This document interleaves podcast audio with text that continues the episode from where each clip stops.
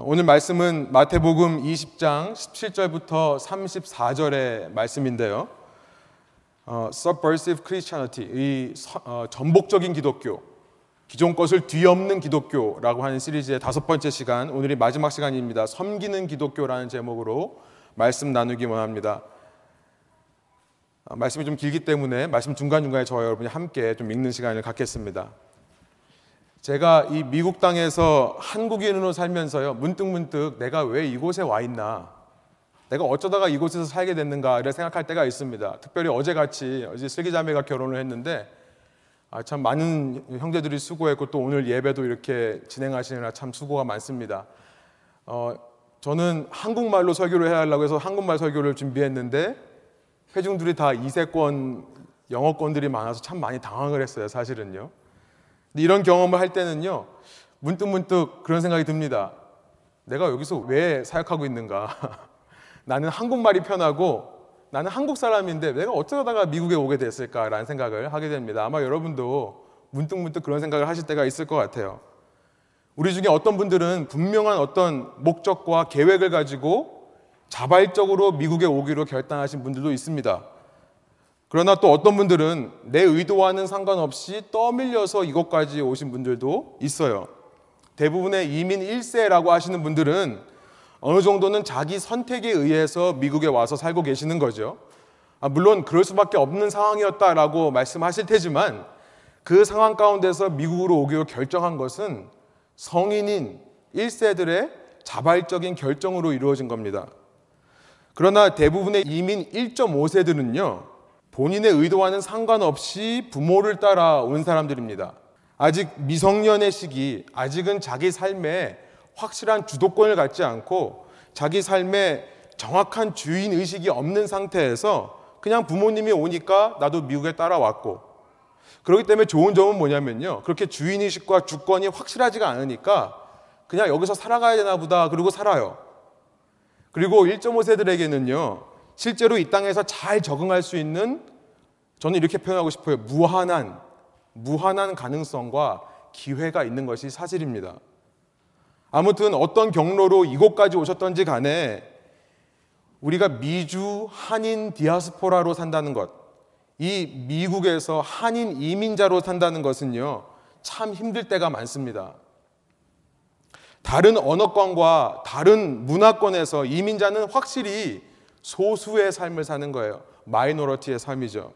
사회에 진출해서 적극적으로 사회를 정복하고 다스리는 일을 하기보다는요, 어쩌면 늘 부족해 보이는 삶, 어쩌면 사회적 계층이 있다라고 한다면 조금은 낮은 위치에 있는 계층으로 살아가는 삶, 서민들의 서름.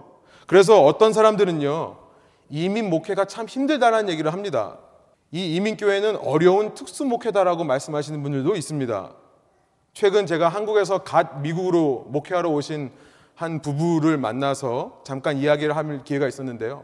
그분들을 통해 다시 한번 새삼 들은 얘기는 뭐냐면 실은 많은 이민교회 목회자들이 동일하게 호소하는 내용 중에 하나입니다. 이민교회는 기존 사회에서 소외받고 기존 사회에서 차별받는 사람들이 모이기 때문에 그만큼 상처와 아픔들이 많은 교회다. 또 일주일 동안 세상 속에서 언어도 통하지 않고 문화도 통하지 않는 그 답답함이 있는데 주일날 교회 오면 말이 통하고 문화가 통하기 때문에 교회에서 그 답답함을 해소하려는 사람들이 있다. 그래서 자기 자신을 드러내려고 하는 사람들, 교회에서 인정받기 원하는 사람들이 많다. 섬기려 하기보다는 도리어 섬김을 받고 어, 그렇게 자기 자신이 인정받기를 원하는 사람이 많다. 그래서 이민 목회는 어렵다라고 이야기하는 사람들이 있는 것입니다. 저도 어느 부분은 동의합니다만 그런데 이런 얘기를 들을 때마다 또 문득 문득 제 자신에게 대해서 내가 여기 왜 와 있는가? 어쩌다가 내가 여기까지 오게 되었는가? 라는 생각이 들 때마다 저는 제가 이민 목회로 부르심을 받았다는 사실이 더 강하게 느껴집니다. 저는요, 1세와 1.5세 중간 어딘가쯤에 존재하는 사람입니다. 말하자면 한 1.2세 혹은 1.3세라고 할 수 있을 거예요. 저는 1세처럼 성인이 되어 왔습니다. 어, 만으로 20살에서 21살 넘어가는 그 시대, 그 시기에 왔어요. 하지만 1.5세처럼 제 선택에 의해 오지는 않았습니다. 부모님의 이 이주하시는 가족의 상황으로 인해 이민 생활을 시작했습니다. 그렇기 때문에 저는 1세도 아니고 1.5세도 아니고 굉장히 이민 생활에 적응하는 것이 쉽지만은 않았던 것 같습니다. 1세처럼요, 뚜렷한 목표와 방향성이 있었던 것도 아니고요. 그렇다고 해서 1.5세처럼 이 땅에서 잘 적응해서 살 수 있는 그 무한한 가능성과 기회가 있는 것도 아니었던 제가요. 지난 한 10년 동안 살펴보니까 총 20년인데요. 이민 생활이. 그런데 한 10년 동안 제가 방황한 끝에 제가 10년 만에 제 소명을 발견했습니다. 제 1 소명이 뭐냐면 바로 하나님의 부르심인 목회였던 것입니다. 저는 이렇게 생각해요. 제가 만일 이민 생활을 겪지 않았다면 절대로 목회에 헌신하지는 않았을 거라고 저는 확신합니다. 그렇기 때문에 제게 있어서 이 목회와 이민 사회, 이 목회와 이민 교회는 뗄래야 뗄 수 없는 관계가 되는 것입니다. 그렇기 때문에요. 이민 목회로 부르심을 받은 제게 있어서 아, 이민 목회는 어려운 거다. 이민자들의 독특한 상황으로 인해서 이민자를 상대하기는 쉽지 않다라고 하는 말을 들은다는 것은요. 그래서 목회를 하지 말아야겠다는 생각으로 이어지는 것이 아니라요. 저는 이민교회 때문에 목회를 했기 때문에요. 이런 얘기를 들으면 오히려 아, 이곳이 선교지구나 라고 하는 생각이 듭니다. 오히려 그래서 내가 목회에 더 에너지를 쏟아야겠다 라고 하는 그 다짐과 열정이 다시 생기는 것입니다. 아마 그런 말을 하시는 분들도 그래서 목회가 싫다라고 말씀하시는 게 아니라 그렇기 때문에 하나님을 더 의지하게 된다라는 그런 의도로 그런 말씀을 하시는 거라 믿습니다. 오늘 본문의 시작인 17절부터 19절을 보니까요. 예수님께서 이제 세 번째로 당신이 당하실 고난을 예고하시는 말씀을 또 반복해서 말씀하시는 것이 나와 있습니다. 우리 한번 17절부터 19절의 말씀 한 목소리로 한번 읽어보겠습니다. 예수께서 예루살렘으로 올라가려 하실 때에 열두 제자를 따로 데리시고 길에서 이르시되 보라 우리가 예루살렘으로 올라가노니 인자가 대제사장들과 서기관들에게 넘겨짐에 그들이 죽이기로 결의하고 이방인들에게 넘겨주어 그를 조롱하며 채찍질하며 십자가에 못 박게 할 것이나 제3일에 살아나리라. 예수님은 지금 어떤 상황 속에서 이런 말씀을 하시는가? 예루살렘으로 가시는 이 길 위에서 제 아들에게 말씀하십니다. 우리가 살펴봤듯이 예수님은 예루살렘 북쪽으로 한 70마일 떨어져 있는 갈릴리라는 지역에서 계속해서 사역을 해오셨습니다. 마태복음은 예수님의 사역지인 갈릴리에서부터 예수님이 떠나지 않고 계속 사역하는 내용을 15장까지 기록하고 있었습니다. 그런데 16장에 와서요, 드디어 제자들의 입에서 어떤 고백이 터져 나오죠? 주는 그리스도시요, 살아계신 하나님의 아들이십니다. 예수님은 제자들의 입에서 드디어 그 고백이 터져 나오자 이제 예루살렘을 향해 당신의 마지막 여행을 시작하시는 거예요. 그러면서 16장 21절에 그 여행을 시작하시면서 이제 내가 죽을 것이다. 예루살렘에 가면 내가 죽었다가 3일 만에 살아날 것이다. 처음 말씀하셨고요.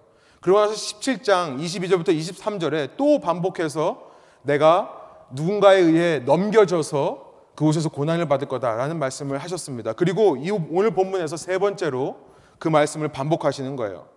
우리가 이것을 잘 살펴보면요. 회를 거듭할수록 예수님은 더 길고 더 자세하게 당신이 어떤 죽음을 죽을 것을 말씀하고 있다는 사실을 알게 됩니다. 오늘 본문 17절에서 말씀하시는 것처럼요. 이제 예루살렘으로 올라가는 길에 제 아들을 따로 불러내서 그들에게 아주 구체적으로 당신이 어떻게 팔려갈 것이고 누구에 의해서 심판을 받을 것이고 누군가에게 넘겨져서 어떠한 죽음으로 죽게 될 것인지를 정확하게 말씀하시는 장면이 있어요. 예수님께서 이렇게 회를 반복하시면서 점점 더 구체적으로 제자들에게 말씀하고 계시다면요. 여러분 제자들이 알아들을 때도 됐습니다. 그런데 제자들은요, 아직도 이해하지 못하고 있는 거예요. 게다가 그들의 반응은요, 참 가관입니다. 여러분, 가관이란 말 아세요? 참 볼만하다라는 얘기예요. 첫 번째 이 말씀을 하셨을 때는요, 내가 죽을 거다 했을 때는 베드로를 비롯한 제자들은요, 안 됩니다. 이 일이 결코 예수님께 미치면 안 됩니다. 절대 그럴 수 없습니다라고 예수님을 막아섰었습니다. 두 번째 예수님께 이 얘기를 했었을 때는요, 제 아들은 매우 근심했었더라 라고 17장 23절이 기록했었습니다. 그런데 세 번째 이 말씀을 하시는데 제자들의 반응이 참 놀라운 거예요. 제가 보기엔 이러는 것 같아요. 아, 예수님 그 말 또 하시네. 아, 이제는 그러거나 말거나. 아예 예수님의 말씀을 무시하는 듯한 반응을 보이는 겁니다. 우리 한번 20절, 21절 그 반응을 한번 한 목소리로 읽어볼까요? 그때에 세베대의 아들의 어머니가 그 아들들을 데리고 예수께 와서 절하며 무엇을 구하니 예수께서 이르시되 무엇을 원하느냐 이르되 나의 이 두 아들을 주의 나라에서 하나는 주의 우편에 하나는 주의 좌편에 앉게 명하소서. 제가 왜 가관이라고 하는지 아시겠죠? 세배대 아들들이라는 사람들은 어떤 사람들이냐면 예수님의 제자들 중에 가장 예수님께서 어떻게 보면 친한 관계를 맺으셨던 세 명이 있습니다. 베드로와 야고보와 요한. 그 중에 야고보와 요한은 형제인데요. 그들의 아버지의 이름이 세베대입니다. 세베대의 아들들이란 그 야고보와 제임스입니다. 요한, 전, 이 두 사람을 가리키는 말이에요. 그들의 어머니가 이 아들들을 데리고 와서 지금 예수님께 절하면서 구하는 것이 뭡니까? 나의 이 아들을 예수님께서 왕이 되실 때 당신의 왕국에서 하나는 오른쪽에 하나는 왼쪽에 앉게 해 주십시오. 당시 왕의 왼쪽 오른쪽 왼쪽에는 당시 최고 권세자들, 최고 실세자들이 앉는 자리가 있었습니다. 이제 곧 예루살렘에 가면 예수님께서 왕이 될 거라 생각한 이 어머니는요. 아들들이 제일 싫어하는 일을 하는 거죠. 뭡니까? 선생님한테 데리고 와서 우리 애들 잘 봐주세요. 라고 얘기하는 것. 그래도 이 말씀을 보면서 아, 한국 어머니들만 그러는 게 아니구나. 예, 성경 시대에도 어머니들은 그랬구나. 아, 어쩌면 모든 어머니는 다 그런가 보다. 우리가 이렇게 위로를 받으면서도요. 또 한편으로는 이런 마음이 드는 겁니다. 왜 이렇게 예수님의 마음을 모를까? 왜 이렇게 예수님의 말씀을 반복해서 말씀하는데 한 말씀을 또 하고 또 하고 더 자세하게 반복하면서 말씀해도 왜 못 알아듣는 것일까? 설교자로서의 답답함이 있는 것입니다. 지금 예수님은요, 당신께서 우리의 죄를 대신해 죽을 것을 말씀하시는데요. 거기다 대고 지금 뭐라고 얘기하는 겁니까? 뭘 더 달라고 얘기하는 겁니까? 여러분, 이 대목에서 우리는요, 우리의 신앙을 한번 돌아보기를 소원합니다. 저와 여러분은 예수님의 말씀 하나라도 얼마나 기억하며 지키려고 노력을 하는가, 얼마나 마음에 새기고 사는 사람들인가, 그것을 돌아보기를 원해요. 매주 이렇게 말씀들이 선포되는데요. 우리가 얼마나 그 말씀들을 기억하고 붙잡고 있습니까? 그러나 무엇보다 여러분 우리가 예수님을 믿는 사람이라면 이 21절의 예수님의 우리를 향한 질문을 기억하기를 원합니다. 무엇을 원하느냐? 무엇을 원하느냐? 예수님께서 그 예루살렘으로 가시는 길에서 이제 좀 있으면 당신의 목숨을 버려 우리에게 영생이라고 하는 정말 끝없는 선물, 그 무한대의 선물을 주실 것인데, 그러면 도대체, 도대체 뭘 더 원하냐? 그렇게 십자가를 향해 가시는, 여러분, 우리의 입장에서 바라보면 그렇게 십자가를 향해 가신 예수님이라고 이해할 수 있겠습니다. 그렇게 십자가를 향해 가시는 예수님을 향해 꼭 그렇게 아들 성공하게, 달라, 성공하게 해달라고 말을 해야만 하는가? 꼭 그 왕 옆에 제일 좋은 자리, 그 자리 우리 아들 앉게 해달라고 권력을 달라고 부를 달라고 명예를 달라고 인기를 달라고 건강을 달라고 얘기를 해야 되는 것인가? 우리가 한번 우리의 신앙을 점검해 볼 수 있는 기회가 되는 것입니다. 아마 예수님은 황당하고 당황스러우셨을 것 같아요. 이 어머니의 이렇게 황당하고도 당황스러운 요구에 대해서 예수님은요 이렇게 말씀하십니다. 우리 22절의 말씀 함께 한번 읽어볼게요. 예수께서 대답하여 이르시되 너희는 너희가 구하는 것을 알지 못하는도다. 내가 마시려는 잔을 너희가 마실 수 있느냐? 그들이 말하되 할 수 있나이다. 여러분 예수님께서 말씀하신 이 기독교라는 것은요 subversive 한 거예요. 전복적인 겁니다. 세상과 거꾸로 되는 거고요. 세상의 원리를 뒤엎으려고 하는 성질의 것이라고 계속 말씀드리고 있습니다. 여러분 세상은 컵이라고 하면 세상은 컵이라고 하면요 승리의 컵을 떠올립니다. 그때 당시에 받는 그 트로피가 컵 모양이거든요. 오늘날도 그렇죠. 월드컵, 무슨 그랑프리 컵. 컵이라고 하면 우리는 승리를 떠올립니다. 하지만 예수께서 말씀하시는 컵이란 예수님께서 말씀하시는 잔이란 어떤 겁니까?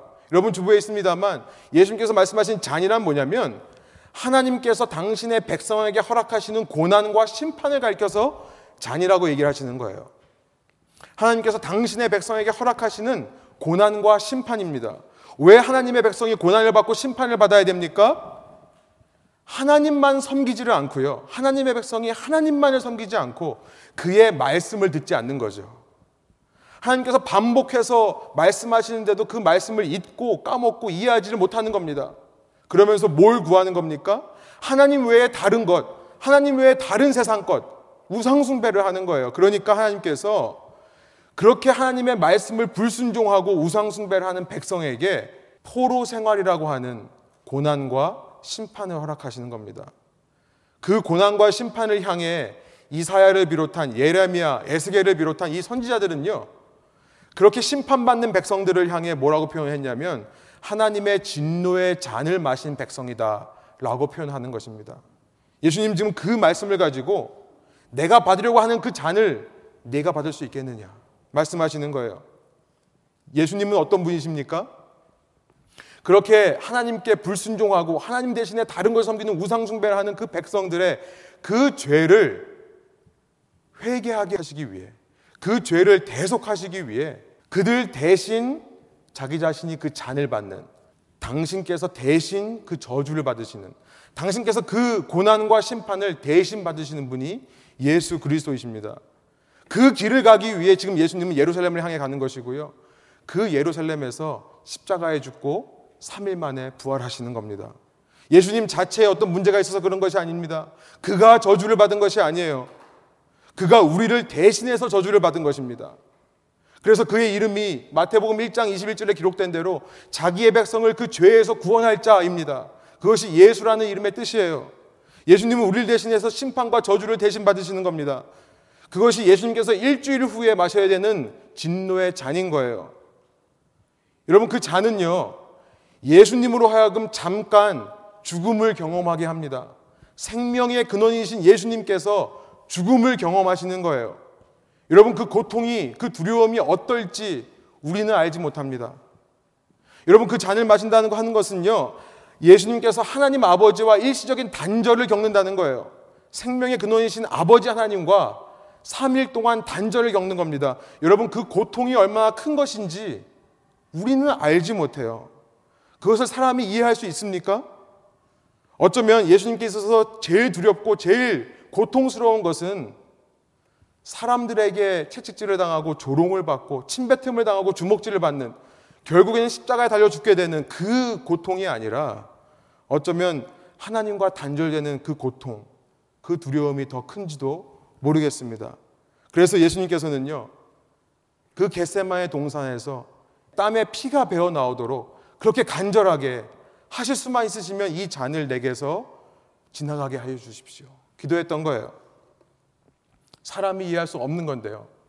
그래서 예수님께서 너희가 구하는 것이 너희는 어떤 것인지 모른다라고 말씀하시는데요. 여러분 그에 대한 예수님의 그 대답에 대해 제 아들이 지금 뭐라고 얘기하고 있습니까? 나는 마실 수 있다라고 얘기를 하는 거예요. 나는 마실 수 있습니다. 이 제자들은요, 이 야고보와 요한은 아직도 세상의 컵의 논리에 세상이 말하는 그 컵의 논리를 생각하고 있는 거죠. 아직도 세상적인 컵으로 생각하고 있기에 할 수 있다라고 얘기하는 겁니다.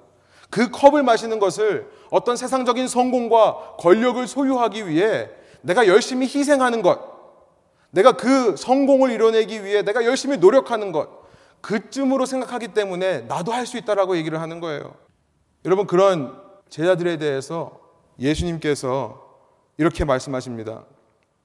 이르시되 제가 읽습니다. 23절입니다.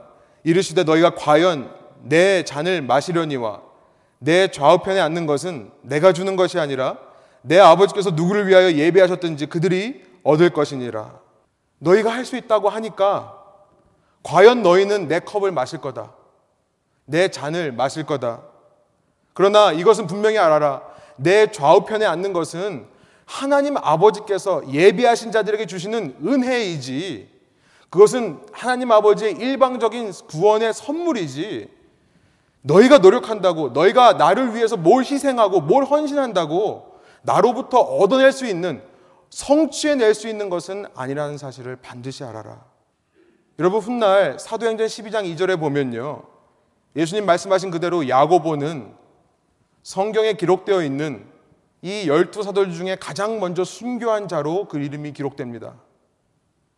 요한은 어떻습니까? 열두 사도들 중에 제일 마지막까지 살아남은 사람으로 알려 있지만요.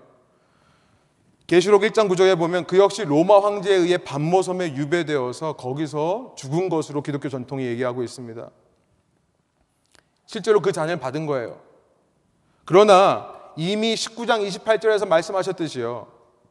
이것은 그들이 예수님을 위해 순교했고 예수님을 위해 유배당했고 인간의 노력과 인간의 열심으로 그렇게 된 것이 아니라 이미 19장 28절에서 이 말씀을 하셨습니다. 여러분 주부에 있습니다.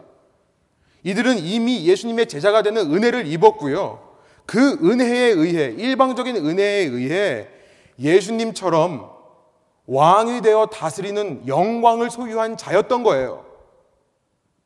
그런데 이것을 모르는 거죠. 자기들이 이미 그렇게 은혜를 받았고 영광을 받았다는 사실을 모르고요. 예수님한테 더 달라고 하는 겁니다. 이 세상에서의 영광도 맛보게 해 주십시오. 예수님께 그렇게 말하는 거예요. 여러분, 이 땅을 사는 우리 역시 마찬가지라고 믿습니다. 우리가 예수님께 열심히 일하고 열심히 잘 보여서 뭘 더 뜯어낼 게 있겠습니까?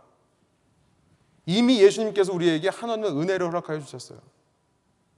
이 시대 우리 역시요. 우리를 위해 모든 죄의 저주를 대신 받으신 그 예수님을 믿고 따를 때 우리는요 그 예수와 함께 하나님께서 예배하신 은혜와 구원의 선물을 받는 것이고요. 그래서 이미 그 생명 안에서 그 무한대의 생명 안에서 우리는 왕처럼 다스리는 자인 줄을 우리가 믿습니다. 로마서 5장 17절에 그런 말씀이 있는 거예요. 제가 세 번역을 한번 읽겠습니다. 아담 한 사람의 범죄 때문에 그 사람으로 말미암아 죽음이 왕노릇하게 되었다면 넘치는 은혜와 의의 선물을 받은 사람들은 예수 그리스도 한 분으로 말미암아 생명 안에서 왕노릇하게 되리라는 것은 더욱더 확실합니다. 여러분 제자들은 이렇게 이미 은혜를 받은 자들인데요. 영광을 이미 소유하고 이미 예수와 함께 왕처럼 다스리는 권세를 받은 자들인데 문제는 뭡니까? 예수님께서 왜 그 길을 가야만 하는지 예수님께서 예루살렘에서 무슨 일을 해야 되는지 그렇게 우리에게 은혜와 영광을 주시기 위해 예수님께서 보여주셔야 되는 복음은 무엇인지 이해하는 자들이 없다는 것이 문제예요. 제자들조차 그것을 이해하지 못한다는 겁니다. 24절 제가 한번 읽겠습니다. 열 제자가 듣고 그 두 형제에 대하여 분히 여기거늘 야고보와 요한만의 문제가 아니라는 사실을 알게 되는 거죠. 나머지 열 제자들이요 이 이야기를 듣고 분노했다는 것입니다. 그것은 무슨 말입니까? 그들 역시 예수님께서 가셔야 되는 그 순환의 길, 그 고난의 길에 대해서는 관심이 없었다는 거예요. 여러분 모든 분노가 그렇습니다만 모든 분노는요 시기로부터 나오는 겁니다. 남과 비교하는 마음으로부터 나오는 것이 분노예요. 자신들의 자리를 먼저 빼앗으려고 하는 아 그 자리는 내 건데 지네들이 먼저 하려고 하네. 심지어 자기의 엄마를 데리고 와서 지금 예수님께 조르고 있네. 그 야고보와 요한에 대해서 분노하는 것입니다. 여러분 예수님께서 예루살렘까지 가야 될 길이 참 먼데요. 그보다 갈 길이 더 먼 사람들이 바로 이 제자들이에요. 뭐가 문제입니까? 한마디로 말씀드리면 기독교를 오해하고 있다는 것이 문제예요. 기독교는요 세상과 너무나도 다른 subversive 전복적인 것입니다. 세상의 원리를 거꾸로 뒤엎는 것이 기독교의 삶의 방식인데요. 이들은 아직도 세상의 논리에 사로잡혀 있는 거예요. 이런 사람들을 데리고 십자가를 지러 예루살렘으로 가셔야 되는 예수님의 마음이 어떨까요? 얼마나 답답했을까요? 여러분 저 같으면요. 야, 니네 그냥 때려쳐라. 그럴 거예요. 너 그냥 갈릴리로 돌아가서 물고기나 잡아라. 너 같은 게 무슨 사람 낚는 어부가 되겠냐. 여러분 저 같으면 그럴 텐데요. 예수님은 끝까지 참으십니다. 여러분, 예수님께서 끝까지 참으시기 때문에 오늘 저 같은 인생, 우리 같은 인생들이 예수님 안에서 아직도 심판받지 않고 저주받지 않고 살 수 있는 거라 생각합니다. 끝까지 예수님은요, 정죄하지 않으시고, 진노하지 않으시고, 포기하지 않으시고, 끝까지 타이르는 말씀을 하세요. 여러분, 우리 그 타이르는 말씀, 25절부터 27절의 말씀을 한번 한 목소리로 한번 읽어보겠습니다. 예수께서 제 아들을 불러다가 이르시되 이방인의 집권자들이 그들을 임의로 주관하고 그 고관들이 그들에게 권세를 부리는 줄을 너희가 알거니와 너희 중에는 그렇지 않아야 하나니 너희 중에 누구든지 크고자 하는 자는 너희를 섬기는 자가 되고 너희 중에 누구든지 으뜸이 되고자 하는 자는 너희의 종이 되어야 하리라. 예수님께서 가르쳐 주시는 기독교의 전복적인 모습의 다섯 번째 26절, 27절입니다. 너희 중에 누구든지 크고자 하는 자는 섬기는 자가 되어야만 하고 너희 중에 누구든지 으뜸이 되고자 하는 자는 종이 되어야 한다. 여러분 세상의 논리로 절대 이해할 수 없는 말씀입니다. 세상의 논리는 어떻습니까? 내가 누군가의 밑에 들어가려고 하면요 끊임없이 깔아뭉개는 것이 세상의 원리예요. 내가 어떤 사람과의 관계에서요 내가 처음부터 종처럼 하려고 하면요 끝까지 나를 바보 취급하고 종인 줄 아는 것이 세상의 논리입니다. 어떻게든지 나를 밟고 올라가려고 하는 거예요. 여러분, 어떻게 해서든지 세상에서는요, 내가 이만큼의 능력이 있다는 것을 알려줘야 돼요. 내가 이만큼의 일을 했고, 이만큼 더 할 수 있다고 하는 것을 늘 보여줘야만 나를 무시하지 않는 것이 세상의 원리입니다. 여러분, 세상의 논리는요, 25절에 말씀하신 것처럼 윗사람이 아랫사람을 마음대로 부리는 것이 세상의 논리입니다. 권세의 논리, 권력의 논리가 세상의 논리인 거예요. 내가 너를 돈 주고 고용하니까 너는 내가 말하는 대로 말하고 내가 원하는 대로 행동해야 된다. 당연한 겁니다. 네가 나한테 잘 보여야 넌 승진할 수 있는 거고 네가 나한테 잘못 보이면은 내가 어떻게 해서든지 너 일 그만두게 할 수 있는 거야. 세상은요, 권력이라는 논리로 강자가 약자를 휘두르는 모습이 당연한 겁니다. 제가 종환 형제한테 아까 좀 양해를 구했는데요. 종환 형제 얘기를 좀, 예, 제 얘기입니다. 제가 어제 슬기자매 결혼식을 하면서요. 지난 청년 사역 때 만났던 형제자매들을 이렇게 오랜만에 만나게 되었는데요. 종환 형제가 제가 있는 앞에서 자랑스럽게 저에 대해서 그 한, 그 중에 한 자매에게 이렇게 말하더라고요. 목사님이 예전과 많이 달라지셨다. 많이 방목하신다. 많이 이렇게 풀어준다. 예, 그 자매가 살 빠진 이유가 목사님이 힘들게 해서 그런 거 아니냐고 했더니 종화 형제가 아주 자연스럽게 아니라고 목사님 많이 병했다고 모르겠습니다. 제가 잘 모르겠는 게 종화 형제가 저 들으라고 한 얘기인지 앞으로 자기 좀 더 풀어달라고 한 얘기인지 아니면 순진해서 순수해서 그냥 자기 느낀 걸 그대로 말한 건지 제가 알기에 형제는 굉장히 순수하거든요. 그래서 후자라고 믿고 싶습니다. 예. 제 순간 제가요 이런 얘기를 하려고 했다 참았어요. 아, 사실은 내가 변한 게 아니라 당신이 좋은 아내 만나가지고 변한 거지. 이런 얘기를 하고 싶었는데요. 제가 참았던 것은요 그 말이 어느 정도 맞기 때문에 그래요. 제가 목회를 하면서 점점 낮아지고 내려오는 법을 요즘 많이 배우고 있습니다. 3년 동안 개척교회를 섬기면서요. 이제 더 이상 개척교회가 아니죠. 이 교회를 섬기면서 정말 그런 것들을 많이 훈련시키시는 것 같아요. 물론 변한 게 그 모양이냐? 라고 하실 분들도 있겠지만요. 목회자라는 권세로 아랫사람대로 다루듯이 성도님들을 대하는 것은 세상적인 모습이지 결코 기독교의 모습이 아니라는 것을 깨닫고 있기 때문에 그렇습니다. 여러분, 동일한 마음을 여러분과 나누고 싶습니다. 이 시대에 우리는요, 교회를 이 세상적인 문화로부터 최선을 다해 지켜내야 되는 사명이 있는 사람들인 줄 믿습니다. 그것은요, 이 교회를 이루는 우리 하나하나가요, 세상의 그 권력의 논리, 세상의 그 권세의 논리를 교회 안에서 만들지 않으려는 노력을 해야 되는 것입니다. 교회도 조직이다 보니까 자연스럽게 리더들이 세워지고요. 자연스럽게 팀장들도 세워지고 교회 어른들도 있고요. 또 직분자들도 앞으로 생겨나게 될 것이지만요. 우리가 세상을 닮지 않고 예수님의 말씀대로 실천하면서 살 수 있는 것은 뭐냐면 그렇게 하기 원하는 것은 뭐냐면 누구든지 세움을 받는 자는 낮아지기 위해 세움을 받는다는 사실을 우리가 잊지 않았으면 좋겠는 것입니다. 누구든지 직분을 받은 자는 종이 되는 거라는 사실을 잊지 않았으면 좋겠는 거예요. 그러므로 직분자가 세워질 때요. 우리는요, 절대로 가진 자, 능력이 있는 자, 우리가 그렇게 합당하게 대우해 줘야 되는 자를 세우면 안 됩니다. 철저하게 섬김의 훈련이 되어 있는 사람, 남을 위해 낮아지는 모습을 소유하고 있는 사람, 종이라는 이미지와 잘 어울리는 사람을 세워줘야 하는 것입니다. 그리고 그런 사람이 되기 위해 우리 서로 노력해야 되는 것입니다. 저도 그런 사람이 되기를 원하고요. 우리 모두가 그런 사람의 모습이 될 때 여러분 이 교회가 저는 이 이민 사회에 끼칠 수 있는 영향력이 굉장히 크다라고 생각합니다. 사랑하는 여러분, 제가 이민 교회에 소망을 거는 이유가 무엇인지 아십니까? 제가 이민 교회에 살고 있다는 그 사실 자체만으로도 저는 자의건 타의건 낮아진 사람이기 때문에 그래요.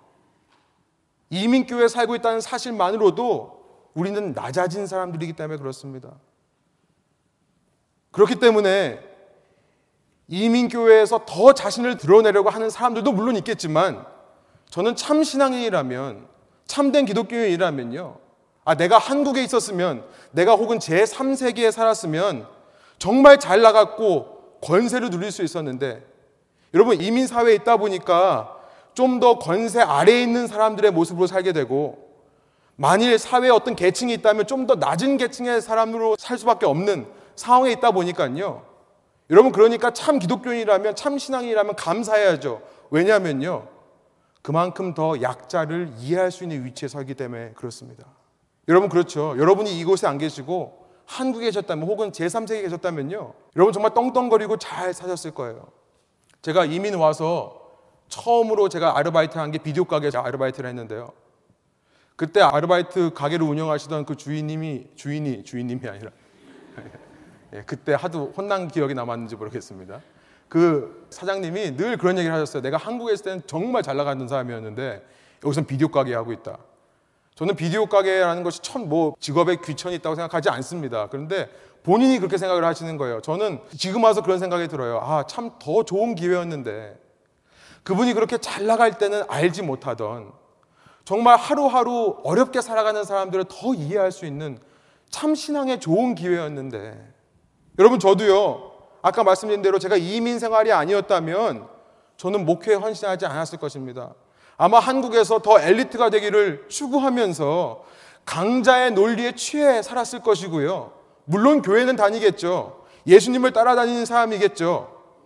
그러나 한 무리의 한 사람으로서 기독교라고는 생각하고 있지만 정말 예수님께서 말씀하시는 기독교에 대해서는 모르는 사람으로 살아갔을 것입니다. 왜 예수님께서 굳이 예루살렘에 가서 죽어야 되는가? 그거에 대해서는요, 머리로 어쩌면 이해할 수도 있지만 이 가슴으로는 동의하지 못하는, 그것을 마음으로는 체험하지 못하는 사람으로 평생을 살았을 거예요. 예수님께서 예루살렘을 가시는 마음이 28절에 기록되어 있습니다. 그 다음 절. 우리 한번 한 목소리로 28절 한번 읽어볼까요? 인자가 온 것은 섬김을 받으려 함이 아니라 도리어 섬기려 하고 자기 목숨을 많은 사람의 대속물로 주려 함이니라. 사랑하는 여러분, 그래서 기독교는요, 섬기는 기독교고요. 섬김의 기독교라고 말하고 싶습니다. 종이 되는 기독교인 거예요. 우리 예수님께서 자기의 목숨을 많은 사람의 대종물로 주기 위해 스스로 종이 되어 낮아지시는 모범을 보였기 때문에요. 여러분, 그러니까 우리가 이민 생활을 하게 되는 이유를 우리가 발견하게 되는 거죠. 이 이민 생활은요, 우리에게 복인 것입니다. 우리에게 복인 거예요. 우리 교회 안에 세상과 달리 윗사람이 아랫사람을 종처럼 다루는 일은 있을 수 없습니다. 오히려 교회라고 한다면 세상과는 달리 오히려 윗사람이 자발적으로 아랫사람의 종이 되어주는 모습을 발견하는 것이 진짜 교회의 모습이라는 겁니다. 목회자가 성도를 종처럼 섬기고요. 리더들이 그룹원들을 종처럼 섬기고요. 찬양팀이 자신이 음, 좋아하는 음악, 자신이 취해 있는 음악으로 회중들을 인도하기보다 회중들이 좋아하는 음악으로 섬길 줄 알고 여러분 사역팀들이 행사를 위한 행사가 아니라 한 영혼을 살리기 위한 한 영혼을 돕기 위한 행사를 준비하며 기획할 때 여러분 이 교회의 사랑이 드러나고요. 여러분 그런 사랑의 모습은 이 땅의 이민 사회에 한 영혼을 변화시키는 능력으로 충분히 역사할 수 있으리라 믿습니다. 여러분 이런 동일한 원리를요 교회에만 적용할 것이 아니라 여러분 각자의 가정에 적용해 보시면 어떨까요? 하나님께서 신기하게도요 한 가정의 영적인 권위를 남편에게 주셨습니다. 가장에게 주셨어요. 여러분 그렇다면 남자들이 여자의 머리고 여자의 머리기 때문에 마음대로 여자들을 다루어도 되는 겁니까? 아니요. 그 남자는 또 남자의 머리는 그리스도시죠. 예수님의 마음으로 품어야 되는 겁니다. 예수님께서 교회를 위해 종이 되신 것처럼 여러분 남편이 아내의 종이 되어야 되는 줄 믿습니다. 예, 우리 형제님들 별로 아멘 안 하시네요. 아까 1부 때 했더니 제 아내가 크게 아멘 했는데 예, 아내를 마님이라고 부르라는 얘기 아니에요. 예, 1부 때 얘기했더니 또 어떤 분이 실제로 그렇게 하신다고 그러는데 물론 필요하면 마님이라고 부르는 것도 나쁘지 않겠습니다만 아내가 원하는 것이 무엇인가를 곰곰이 생각해 보는 거죠. 제가 요즘 이제 4학년이 되면서 자꾸 신기한 현상 중에 하나가 제가 전에는 저희 아버님을 이해를 못 했는데 지금은 제가 그렇게 되고 있는데 아내가 말씀하시는 거가 이렇게 한 귀로 와서 한 귀로 나가요. 그 진짜 신기해요. 왜, 왜 그런지 모르겠어요. 그래서 제가 요즘 노력을 많이 합니다. 아, 이 사람이 정말 원하는 게 뭘까 들어주려고 노력을 해요. 늘 서운하다 그러면 제가 뭐라고 하냐면, 아, 나는, 나는 그 의도가 아니었다. 근데 그게요. 이 사람의 서운함을 근본적으로 부정하는 말이더라고요. 여러분, 남편들이 하지 말아야 될 말 중에 하나가 내 의도는 그게 아니었다. 그러면 누가 문제가 되는 겁니까? 아내가 문제가 되는 거예요. 그걸 가지고 상처받는 사람이 문제가 되는 거예요. 이거 하지 말아야 됩니다. 아내를 종처럼 섬긴다는 거는요, 이 아내가 정말로 뭘 원하는가 들어줄 줄 아는 자세, 낮은 자세. 이 말씀을 드렸다고 아내분들이 또 예, 마님처럼 하시면 안 되겠죠. 우리 아내분들은 자식이 있는 분들은 자식들을 좀 종처럼 섬겨보면 어떨까요? 아, 늘 종처럼 밥해주고 맨날 챙겨주는데요 하시겠지만 그러나 우리는요 너무나 말로 자녀들에게 권력을 행사할 때가 많이 있습니다. 아이들을 위해서 하는 거지만요 실은 아이들이 싫어하는 것들을 그렇게 많이 해요. 말로 상처를 주고요, 말로 정죄하고요, 말로 아이들을 가두어 두고요. 아이들을 종처럼 섬길 수 있는 부모가 되면 어떨까? 또 아내들은 말로 남편을 정말 종처럼 섬겨줄 수 있는 그런 말을 하면 어떨까? 우리 가정에 적용할 수 있는 것입니다. 사회에 적용해 보시면 어떨까요? 직장에서 내가 내 아랫 사람들을 어떻게 대하고 있는가? 나는 그들의 눈에 나는 어떤 사람으로 비춰지는가? 그저 효율적이고 정확한 사람, 일 맡은 거 잘 해결하는 사람, 비즈니스에 탁월한 능력이 있는 사람으로 비춰지는가? 아니면 우리 사장님은 정말 예수님 닮은 사람이다. 예수님 모습으로 섬기는 사람이다. 그런 모습으로 비춰지는가? 여러분, 이민자로서 살아가는 것은 정말 복입니다. 여러분, 이민자로서 세상에 나가서 위축되는 삶을 산다면요. 오히려 그 기회에 내가 예수님의 마음을 품을 수 있다는 사실을 기억하시기 바랍니다. 여러분, 예수님이 이 말씀을 하실 때 어떤 마음이시겠어요? 이 28절에 인자는 자신의 목숨을 대속물로 주러 왔다. 이 말씀을 하실 때 예수님의 마음이 어떤 것일까요? 그는 창조주로서의 능력이 있습니다. 그는 그 인간들을 창조하신 분이세요. 그런데 그 인간들로부터 침뱉음을 당하고 조롱을 당하고 주먹질을 당하고 채찍질을 당하고 마침내 십자가에 달려 죽어야만 하는 그 예수님의 마음은 어떤 것이었을까? 여러분 이후 29절부터 34절 여기를 보면요. 이제 예수님께서 이곳을 떠나 이제 여리고를 떠나서 예루살렘으로 이제 올라가시는 그 길을 직접 올라가십니다. 그리고 이제 21장에서 예루살렘에 들어가세요. 수많은 무리가 예수님을 따랐다고 되어 있습니다. 그런데요. 수많은 무리가 예수님을 따르긴 했지만 그 무리들은 그렇게 낮은 자로 오시어서 자신의 목숨을 많은 사람의 대속물로 주시기 위해 오신 예수님을 몰랐던 것 같습니다. 그 예수님이 왜 예루살렘까지 굳이 가야 되는지에 대해서는 아무도 관심을 안 가지는 것 같아요. 29절부터 34절 제가 한번 빠르게 읽겠습니다.